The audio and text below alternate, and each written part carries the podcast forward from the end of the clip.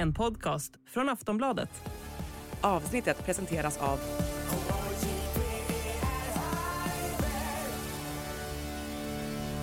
Stödlinjen.se, åldersgräns 18 år. Hej och välkommen till Höjd beredskap, en podd från Aftonbladet Ledare. Idag från Högfjällshotellet på Sä i Sälen på rikskonferensen Folk och Försvar. Och med oss idag har vi Paul Jonsson som ska berätta vad som håller honom uppe om nätterna. Välkommen! Vår beredskap är god.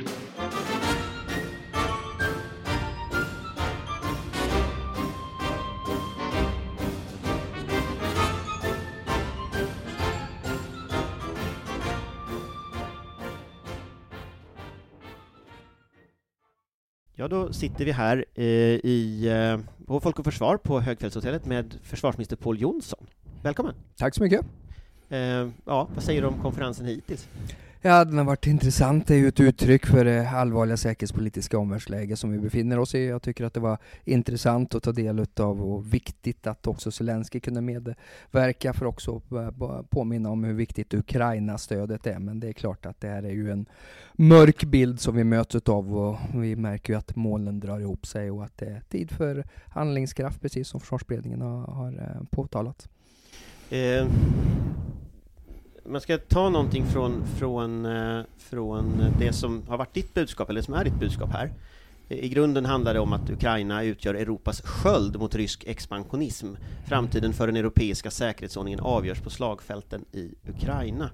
Hur, hur lirar det med liksom nivån på den svenska beredskapen och den svenska upprustningen?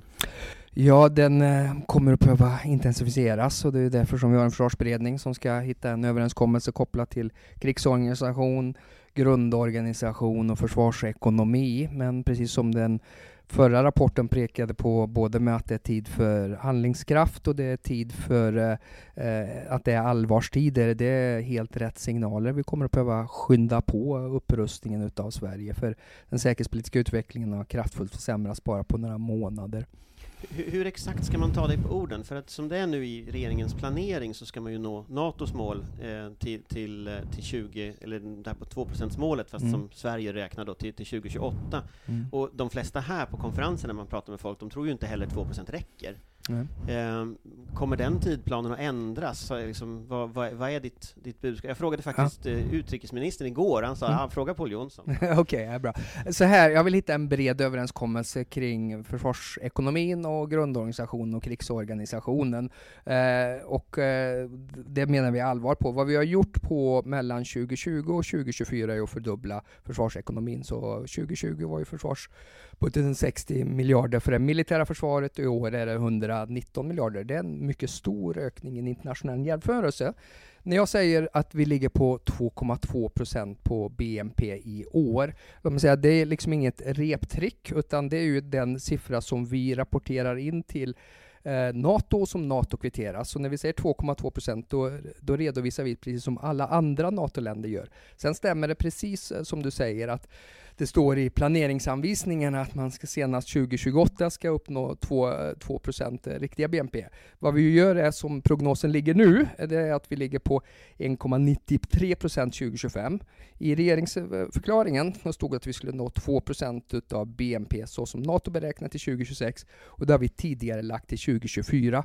Och jag utesluter inte att det kommer att behövas mer pengar än vad som står i planeringsanvisningarna. Det är allvarstider nu. Men, skillnaden här är ju mm. att NATO eh, i, i, räknar ju in massa saker som vi inte brukade räkna in. Absolut. Och nu plötsligt så, så, räknar vi in dem. Så att lite reptrick tror jag de flesta tänker att det här trots allt är, för att du får ju inte mer försvar mm. för det. Och, och, det där min fråga är så att säga, när, när, du, när du tittar på, på den den, den brådska, den mm. oerhörda brådska som du signalerar, som, som andra signalerar här, ställt i relation till att vi når det här 2028.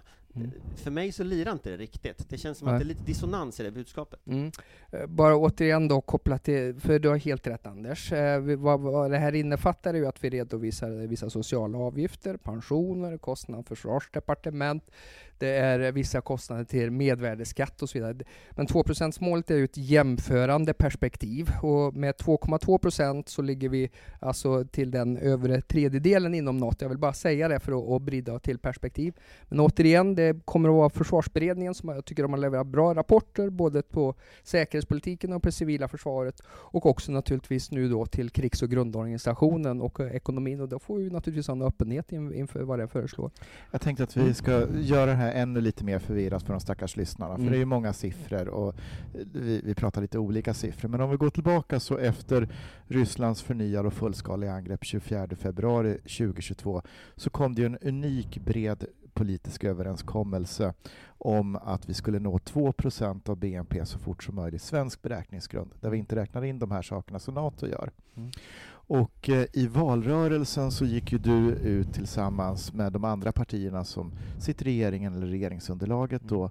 och sa att det här som Socialdemokraterna då började planera för att 2% svensk beräkningsgrund skulle nås till 2028, det var mm. otillräckligt. Det måste kunna gå snabbare och så var vallöftet till 2025. Mm.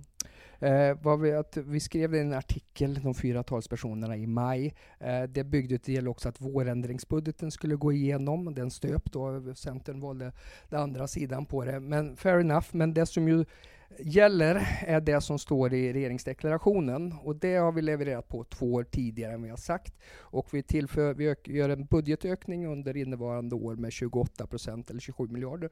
Det är rätt så hög siffra i en internationell jämförelse. Och jag är öppen för att diskutera ekonomi och krigsorganisation och grundorganisation.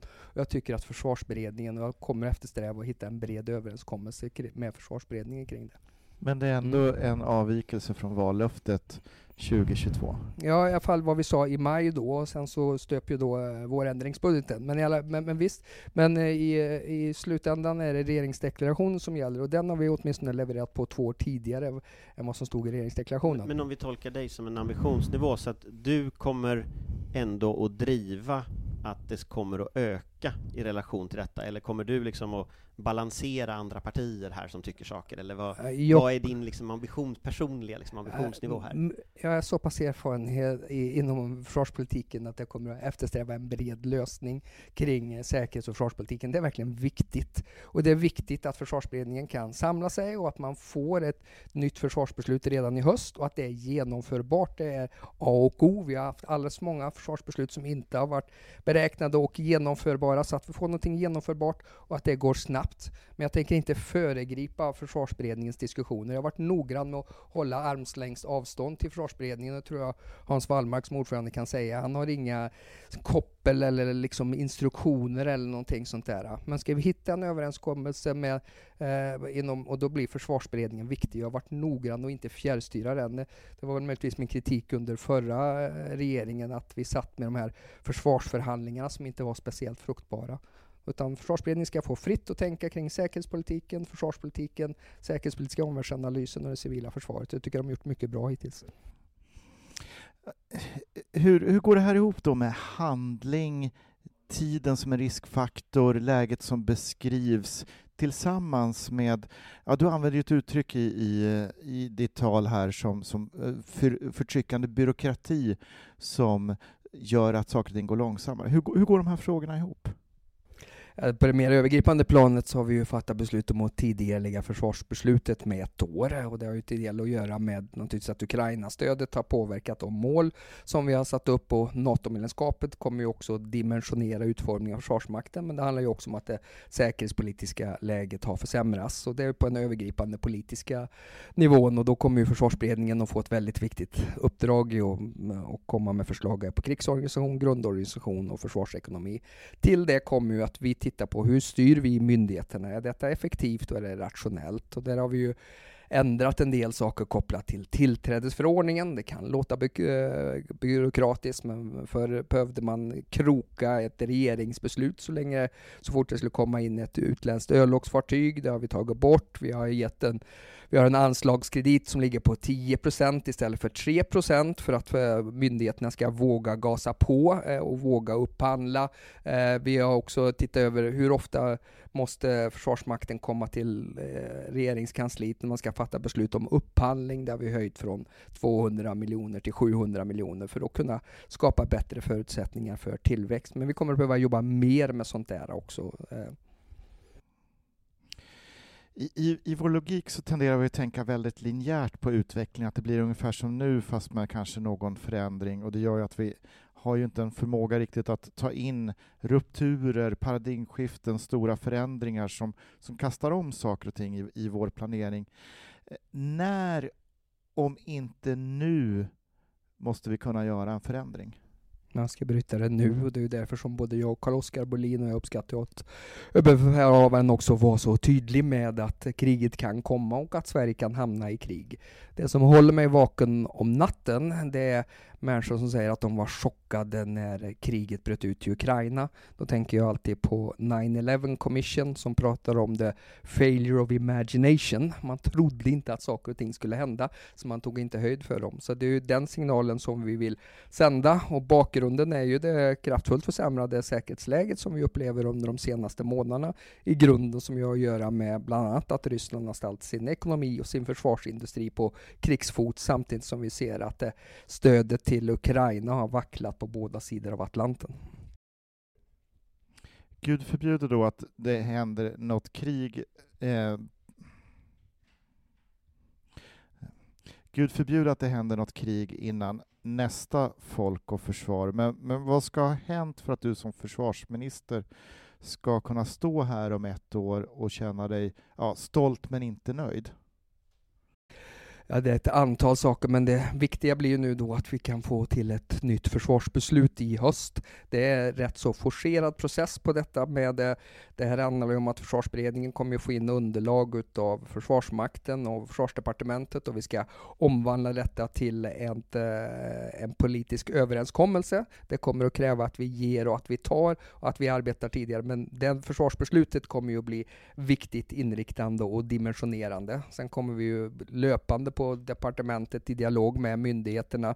Dels prata om hur kan vi förenkla och snabba på i styrningsprocesser? Vad kan vi göra mellan myndigheter? Inte minst handlar detta om samarbetet mellan FMV, Fortifikationsverket och Försvarsmakten för att det ska kanske kunna gå snabbare och kunna se över frågor kopplat till miljötillstånd eller att man kan bygga nya regementen. Så det finns en antal saker som vi kommer att behöva leverera på. Vi är medvetna om det om vi tittar på de utspelen du har kommit med under konferensen, mm. eh, så om vi tar, tar det, det, första här med, med, med, eh, med personalförsörjningen, mm. så kommer det ju en utredning nu om personalförsörjningen. Kan mm. du berätta lite om vad det, vad det gör? Det sker ett antal saker på personalförsörjningen löpande, men, men utredningen ser ju över tillgängligheten för krigsorganisationen när det kommer till civilanställda, när det kommer till reservofficerare, när det kommer till anställda soldater och värnplikter, eh, värn, värnpliktiga. Och syftet är ju att öka tillgängligheten utav personal i krigsförbanden. Det är avgörande för tillväxten att vi ska lyckas, att även då vi ser över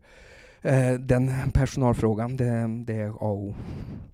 Eh, hela den här eh, konferensen präglas ju av, av en viss eh, brådska mm. och en utredning tar ju sin lilla tid för att bli korrekt genomförd. Eh, bland mm. annat så lyfts ju frågan, hett efterfrågad från Försvarsmaktshåll, om eh, den här ändrade tidvisa, eller tidsbegränsningen för mm. soldater eh, från eh, åtta plus fyra som det är idag. Mm. Eh, har vi tid att vänta? Utredningen ska vara klar till, vad är det, juni 2025? 20, ja, juli 2025. Och den kommer att behöva taktas med, med den utredningen om personalförsörjningen för det civila försvaret också. Eh, vissa saker går snabbare och ändra. Det går, ändra, går snabbare ändra i regleringsbrev än vad det går när det kommer till lagstiftning. Där är det ju ett grundlagsskyddat eh, eh remissförfarande och det ska gå via lagrådet. Så att, att eh, men samtidigt gör vi ju saker ändå på personalförsörjningen här, här och nu.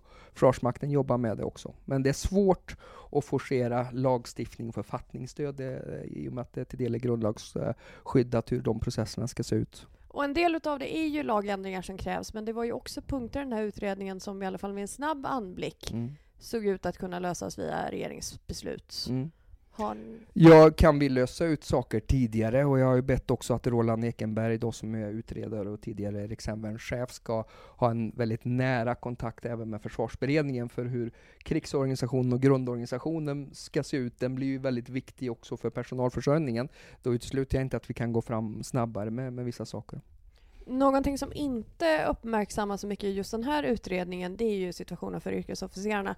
Eh, där vi vet att det är många människor som jobbar väldigt hårt under eh, väldigt pressade situationer och Mm. där det tyvärr är många som antingen redan har slutat eller funderar på att sluta. Eh, vad pågår för processer för att hantera den personalkategorin?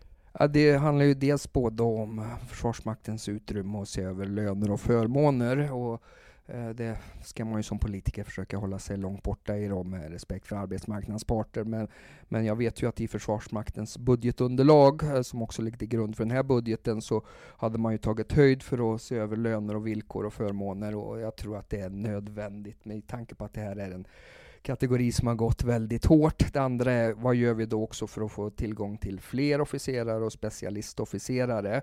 Och där ser vi ju att när det kommer till uppfyllnad av specialistofficerare så går det bra, får man säga. Eh, men vi kommer ju också pröva fler officerare. Nu gick vi fram med extra platser här då på Försvarshögskolan från 250 till 275 platser. Sen har vi också haft problem att vi har inte alltid lyckats fylla upp de här platserna. Eh, och där eh, tror jag, det vet jag att Försvarsmakten och Försvarshögskolan tittar på då, ska man göra överintag eller ska man fylla upp och kontakta och så vidare. Men jag ser det som väldigt angeläget också att vi fyller upp platserna för trycket även på antalet officerare kommer ju öka både med tanke på att Försvarsmakten återetablerar sig på många ställen i landet och vi kommer att behöva eh, inom sex år ha nått NATOs personaluppfyllnad på att skicka ner kanske upp till 250 officerare till NATOs ledningsstrukturer.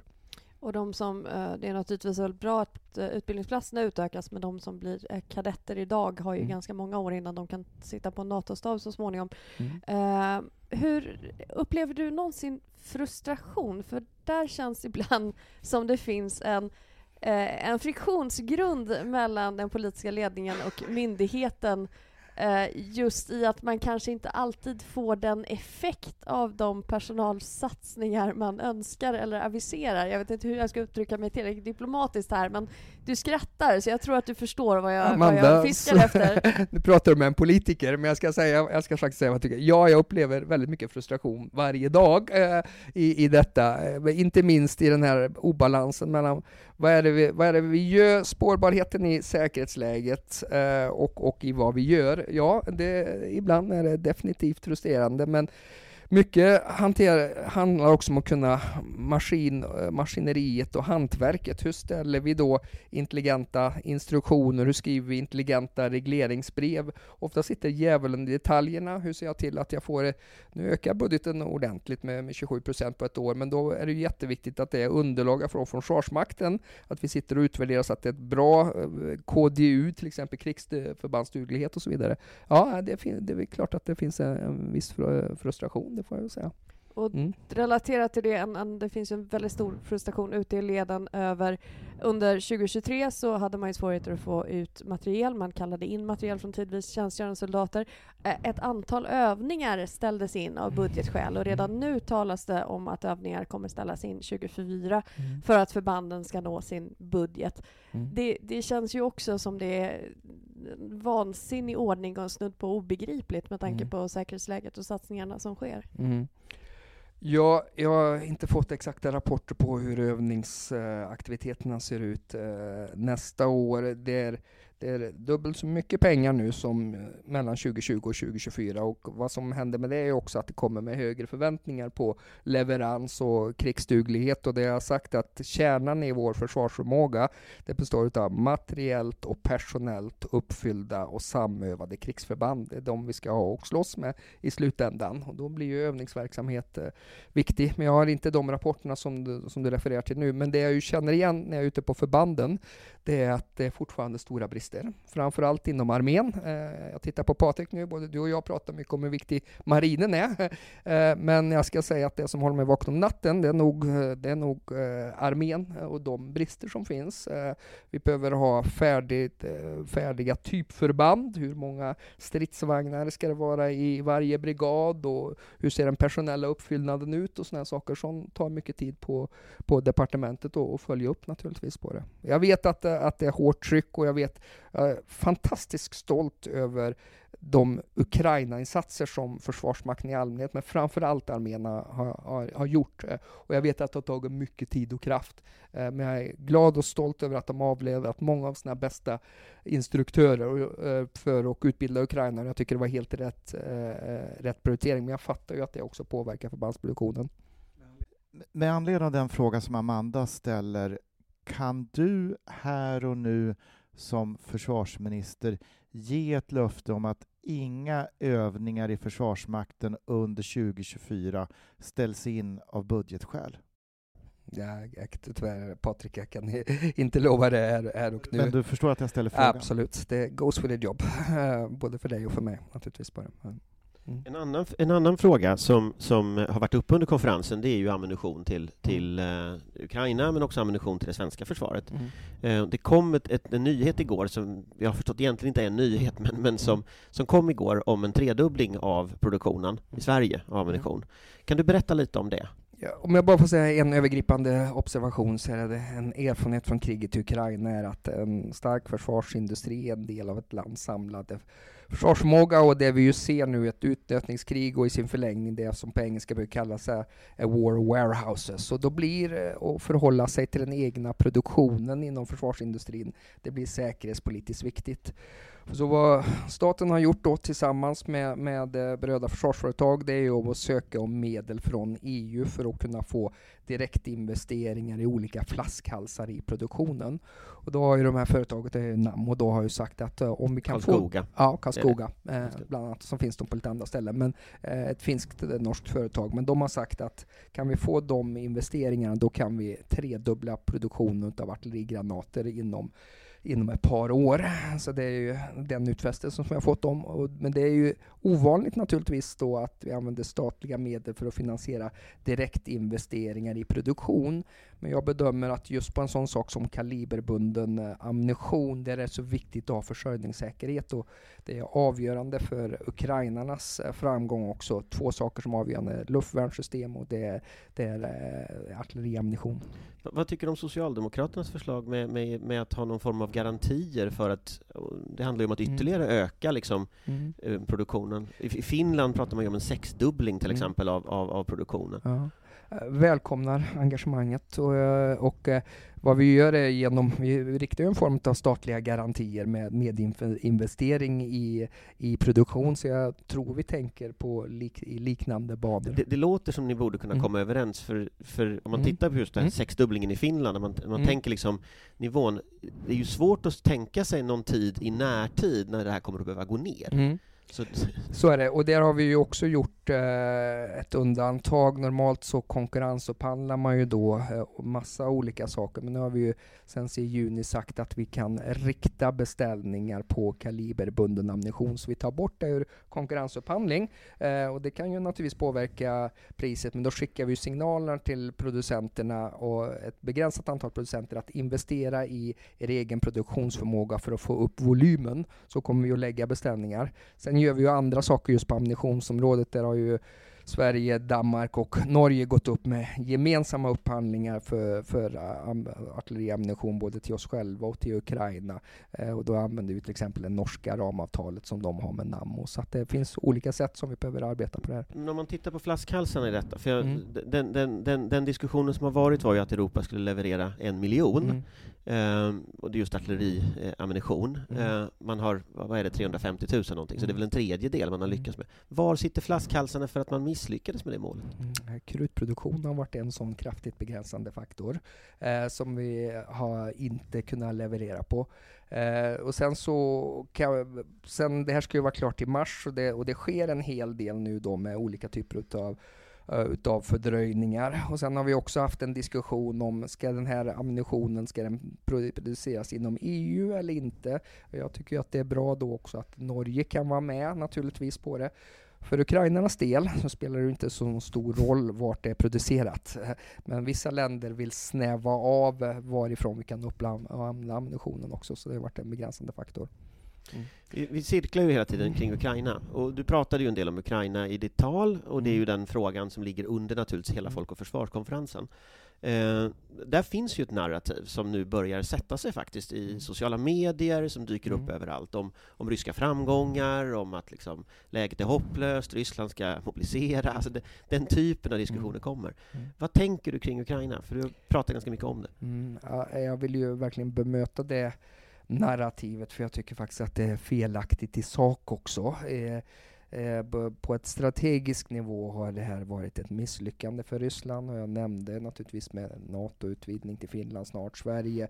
Vi har skickat försvarsmateriel till Ukraina för 900 miljarder som Ukraina gått från kanske 30 upp till 70 brigader, åtminstone fördubblat sin, sin förmåga. Eh, så jag ser inte ett stort ryskt genombrott här och nu. Eh, men det är ju som oroar mig på strategisk nivå, det är ju att det vacklar både inom EU. Eh, det är klart att det var ett misslyckande att vi inte löste ut frågan till Europeiska fredsfaciliteten och finansieringen eh, under förra Europeiska rådet och det har vacklat i USA.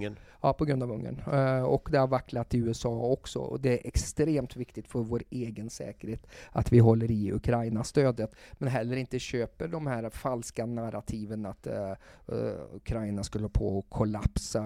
De geografiska landvinningarna som Ryssland har gjort sedan den 24 februari för förra året är ju i storleken med mitt eget hemlän Värmland ungefär. Så att det, det är ju, man får sätta saker och ting i perspektiv. Eh, och som sagt, eh, det här skulle Ryssland vinna det här kriget så skulle Eh, eh, Ryssland också få luft under vingarna för den säkerhetsordning som man vill etablera byggd på den starkes rätt med intressesfärer och, och eh, buffertstater och man skulle flytta fram sina militära resurser och trycket skulle ju öka på Moldavien och Georgien och eventuellt också på de baltiska länderna. Så att... men, men vad ser du att Europa behöver göra mer om, om man tänker att liksom USAs presidentval är ju ändå en risk i det här mm. sammanhanget. Alltså, vad kan Europa göra mer mm. för att liksom möta detta så att inte eh, Ryssland har några framgångar? Ja, uthållighet i stödet är avgörande, men också anpassa stödet för ukrainska behov och vår förmåga. Och en sån sak som jag efterfrågar är mer och längre utbildningsinsatser. Tyvärr har ju också ukrainarna stora skadeutfall. Eh, det är viktigt också när vi skickar de här rätt så avancerade plattformarna som Archer och CV90 och Leoparder och andra att, att ukrainarna också har möjlighet att använda dem fullt ut och då kanske man måste ha längre utbildningstider än tidigare.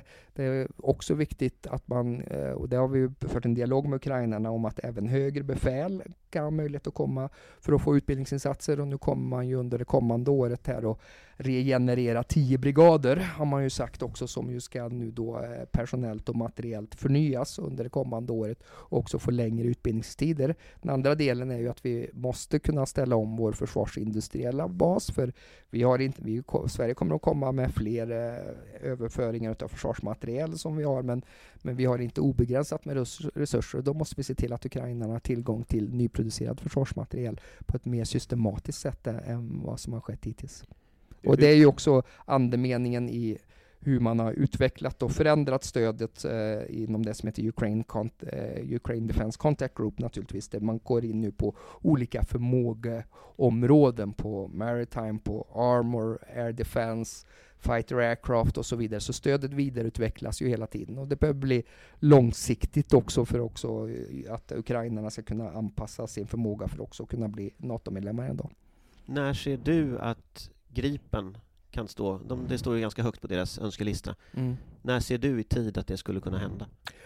Givet ett... NATO-medlemskap, givet den typen ja. av förutsättningar, ja. men liksom, ja. när ser du i tid att en sån sak skulle kunna hända? Vi har ju sagt då att NATO-medlemskap äh, behöver, vi, behöver vi ha för att en sån sak ska vara, vara aktuell. Och det andra är ju naturligtvis att det är ett beslut som i så fall behöver tas i väldigt nära samverkan med andra länder som gör delkomponenter utav Gripen och, och eh, också se hur det matchar in i tankarna i det som heter Fighter Aircraft Coalition.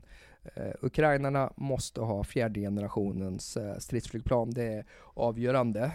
Uh, och sen nu sker det ett arbete med F16 och så får man väga in hur, hur bland annat Gripen och andra plan också skulle kunna vägas in i där. Vi har fått ett underlag utav, utav Försvarsmakten och FMV som vi tittar på, men mycket styrs utav tankegångarna kring Fighter Coalition som ju USA håller i dem.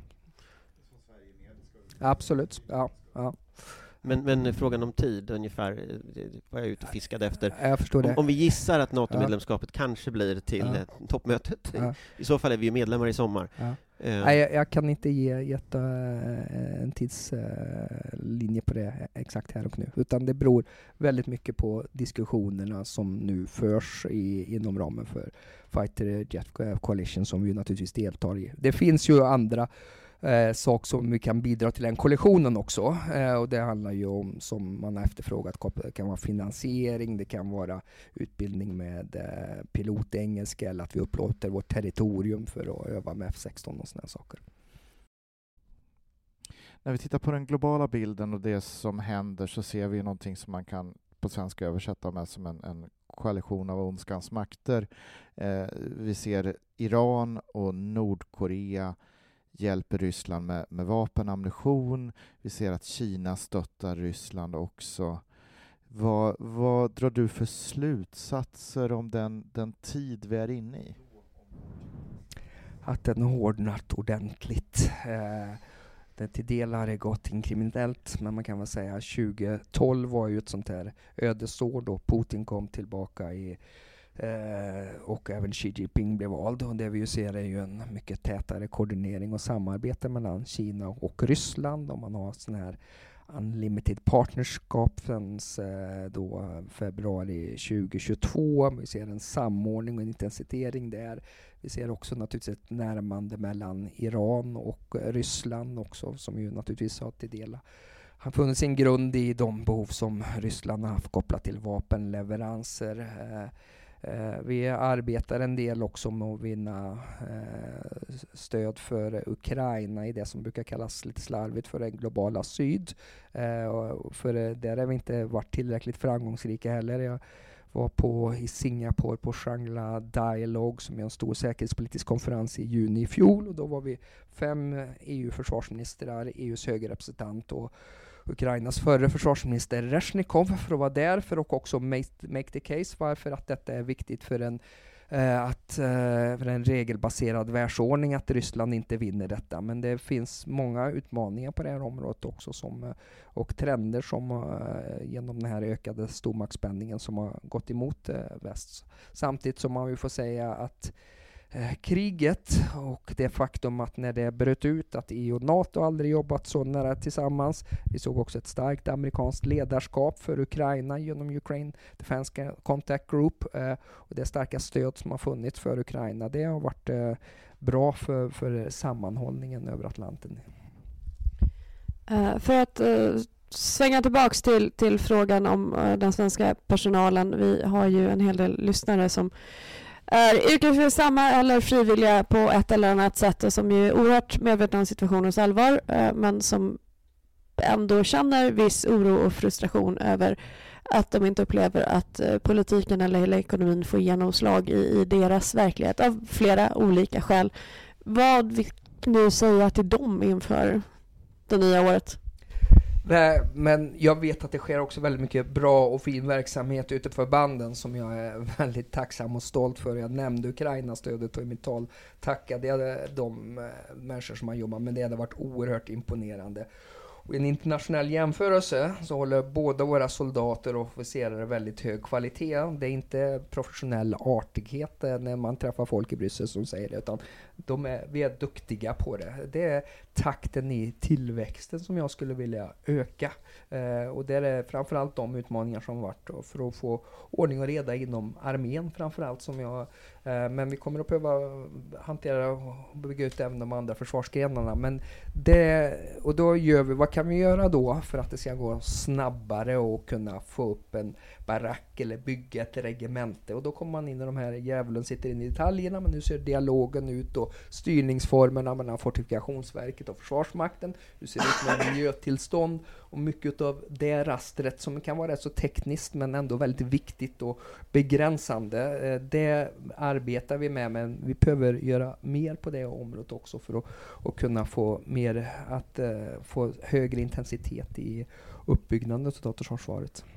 Ett, ett, någonting som vi inte har nämnt så mycket liksom på det temat, det är ju marinen. Mm. Eh, vi kommer idag under Folk och Försvar att ha en diskussion om ekonomiskt försvar. Mm. Och där är ju naturligtvis vägarna över haven, mm. eh, Göteborgs hamn inte minst, extremt viktiga. Eh, det blev väldigt uppmärksammat i ÖBs militära råd att han sköt ju fram, eller ville skjuta fram produktionen av arméförband. Mm. Men om man tittar på marinen så de var ju redan framskjutna. Mm. Det, det, vi har ju en extremt eh, liten marin i relation till den kust vi har. Alltså, vad tänker du om det egentligen? För att vi pratar ju väldigt mycket om, om, om det gröna liksom, mm. och marken. Men, mm. men det här, det stora blå är ju där ute. Under de förra försvarsförhandlingarna som var, det kan jag väl säga, då kom jag in lite sent då i försvarsberedningen. Jag kom ju och blev utskottsordförande 2020 och då var ju värnkraft redan klar. Då arbetade jag väldigt hårt med att åtminstone säkra att de fyra nya ytstridsfartygen skulle komma på plats, för det var verkligen viktigt. Men det Man, ligger ju också långt i framtiden. Ja, absolut. Så är det. Eh, och sen så finns det behov av omsättningar av stridsbåtar och, det, och vi, hela sjörörliga logistiken också. Nu sker det ju förvisso mycket saker just på den då. Eh, men eh, i någon mån så blir ju marinens roll förändrad med eh, Eh, Eh, NATO-medlemskapet. Man kanske har fokuserat väldigt mycket på traditionell ytstrids e i Ålandsförträngningen. Eh, naturligtvis för att möta en inkommande eh, invasion utav Ryssland. Nu kommer det att bli och upprätthålla eh, sjövägar och det kommer att bli, inte minst kommer det att vara viktigt och också upprätthålla luftförsvar där marinen kommer att vara viktig också för att kunna se till naturligtvis att också även andra länders stridskrafter kan komma in i Östersjön det jag bedömer och det jag hör, det säger ju försvarsberedningen, men det har ju också kvitterats utav eh, utav, eh, inte minst inom NATO, det är att det finns två specifika geografiska tyngdpunkter som förväntas att Sverige ska kunna leverera till. Det ena är naturligtvis det faktum att vi är en, har den längsta Östersjökusten och då blir Östersjöområdet blir viktigt. Det andra blir vår subarktiska förmåga och eh, Nordkalotten. Det är våra två tyngdpunktsområden som också NATO tittar för att vi ska kunna ta ett eh, speciellt ansvar för. Och statsministern öppnade ju då i sitt eh, anförande för också att vi är villiga att kunna kunna bidra med olika ledningsstrukturer eh, inom NATO på det marina området.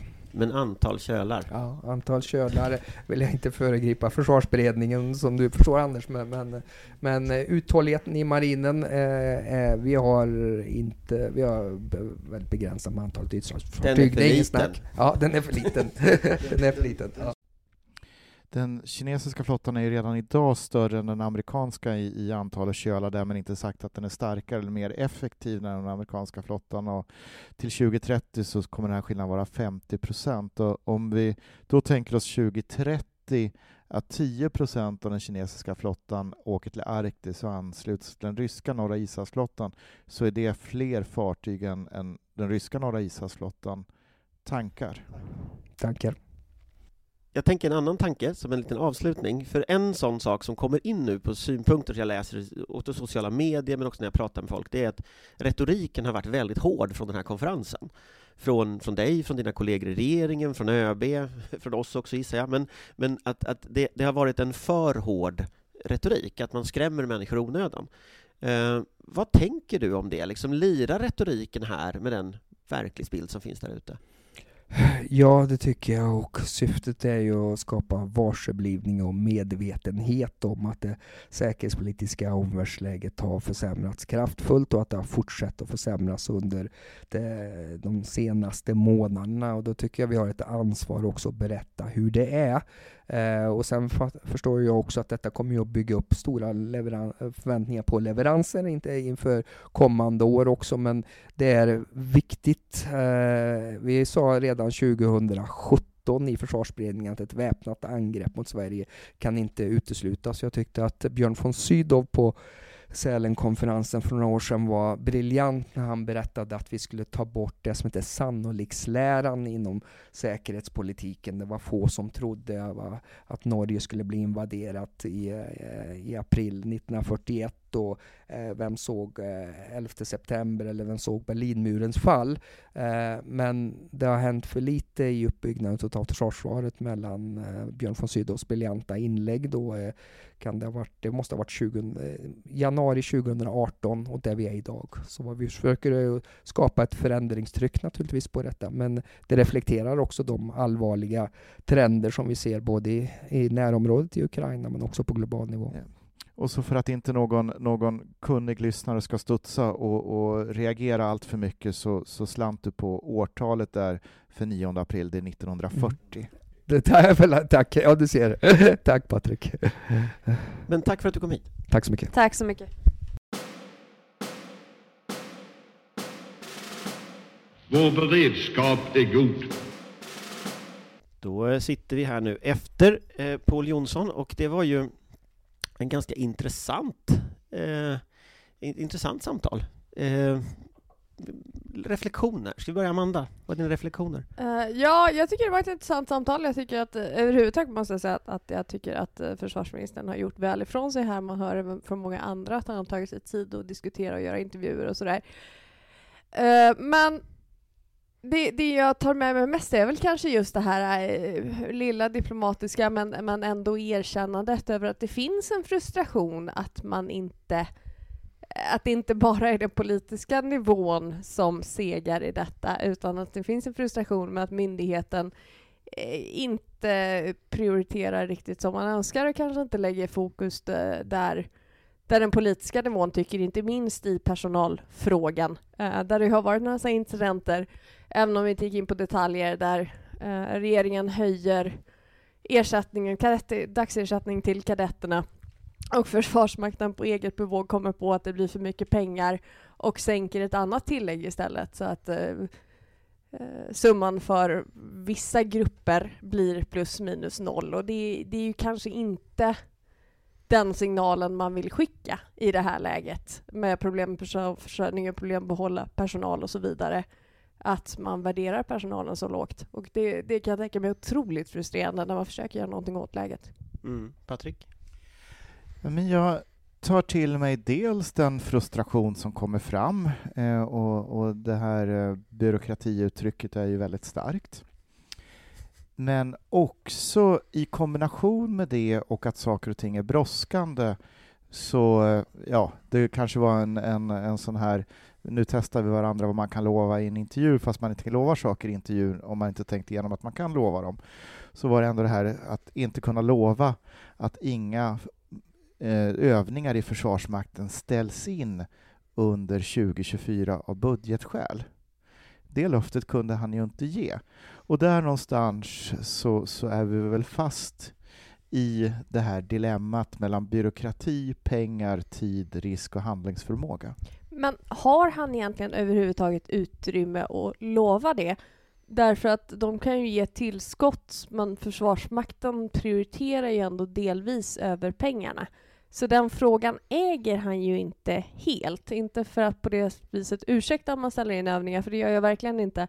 Men, men det är väl återigen det där samspelet. Hur, hur mycket anser man från politiskt håll att man kan öronmärka pengar? Och vad gör man om det ändå inte hjälper, det vill säga att man ändå drar ner på kadettersättningen? Och där hamnar vi ju i det här dilemmat, i, i den där att vi gör saker och ting som vi brukar göra utan att kunna växla över till att konstatera att vi behöver nu göra saker och ting på ett annat sätt och göra det snabbare, kraftfullare. Och behövs det göras ett tillskott under året så får regeringen lösa det. Um, det, men det sen är någonstans. det ju en formell sak. Jag menar, det, han kan naturligtvis inte ministerstyra det och de pengarna för 2024 har de redan. Men på en, det, det, finns ju någonting intressant i att man inte, att liksom det här löftena man ger de, man, man, vågar inte vara så specifik, för man vet att det är för lite pengar.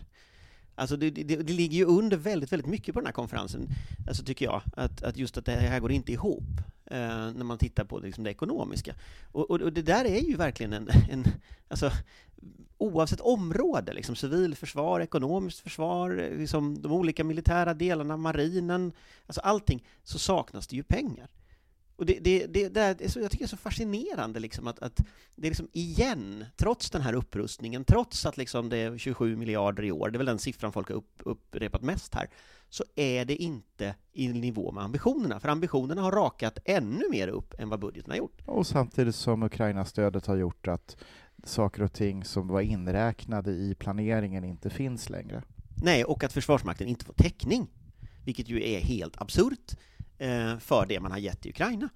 Och då är vi tillbaka i den här, i den här fyrkanten som eh, mellan de här problemen som, som vi och poddens lyssnare vid det här laget har hört oss prata väldigt mycket om, men som människor utanför den här kunskapen inte förstår och har väldigt svårt att förhålla sig till. Nej, alltså, sen tänkte jag på en sak som, när han pratar, och när vi pratade just om marinen på slutet, så tänkte jag det här exemplet som, som du tog med den kinesiska närvaron. Att där, där, det där tror jag är någonting som man inte tänker på. Eh, och som också blir liksom väldigt tydligt när vi tänker att vi är ett NATO-land i framtiden.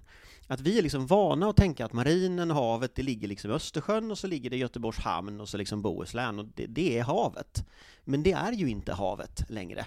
Och det där kommer ju bara att bli ännu tydligare, att, att Norge kommer att behöva prioritera det, andra västmakter kommer att behöva prioritera det, vi kommer att behöva prioritera det, och liksom hela den här förändringen, och där, där är en sån här diskussion vi hade för ett par år sedan i podden, att, att om Arktis flyttas fram som liksom ett strategiskt område, då ligger vi lite så att säga, där Irak ligger i relation till de så här, naturresurser som finns i Mellanöstern. Att det blir plötsligt ett område som blir globalt intressant. Och det kommer ju Arktis, liksom, det ökar ju för varje år, liksom, den, processen.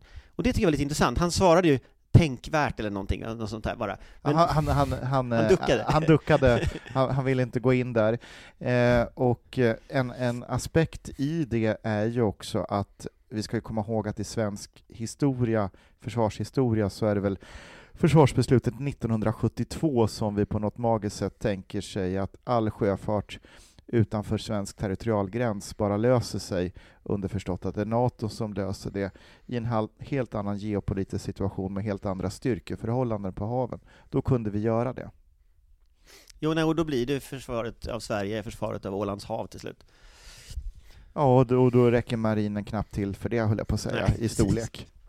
Nej, nej, men det tycker jag var intressant. Sen så, det är ju också en annan intressant grej tycker jag med, med Paul Jonsson som var, det, det, som ni, poddens lyssnare inte riktigt vet är att det har varit nog det avsnitt med podden som vi har gjort som har haft mest teknikstrul överhuvudtaget. Och det vill inte säga lite. Och det vill inte säga lite faktiskt. Och då, då var det faktiskt så att vi skulle spelat in det här igår, men då fungerade tekniken inte.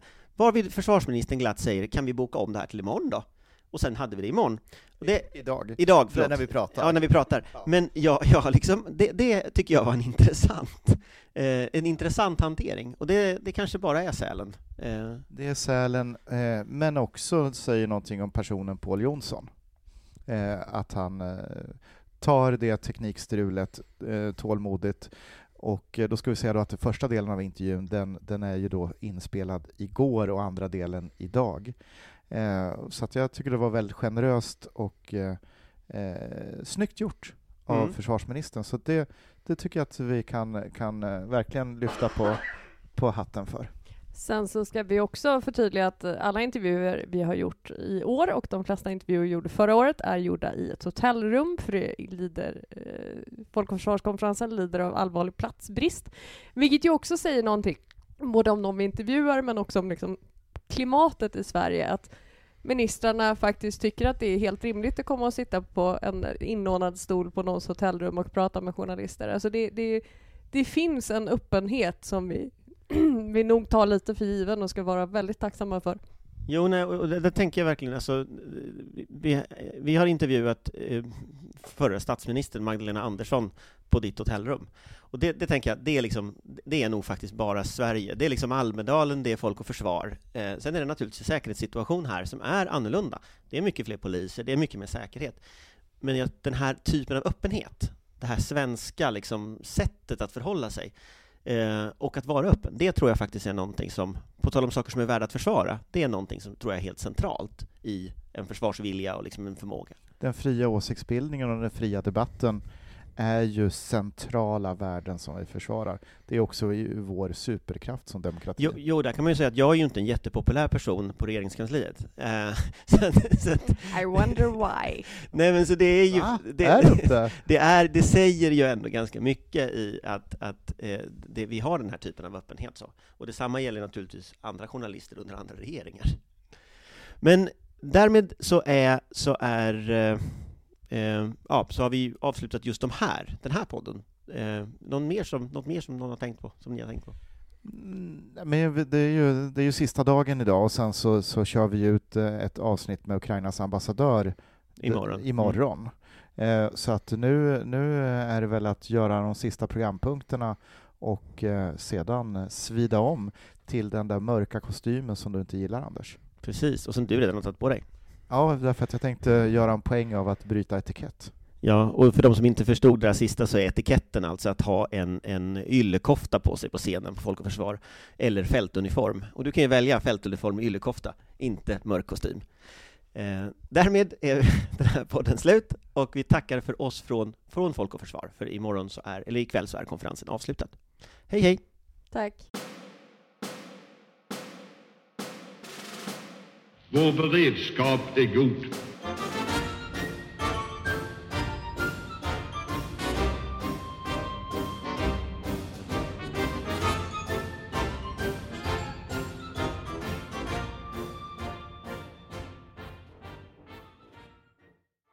Du har lyssnat på en podcast från Aftonbladet. Ansvarig utgivare är Lena K Samuelsson.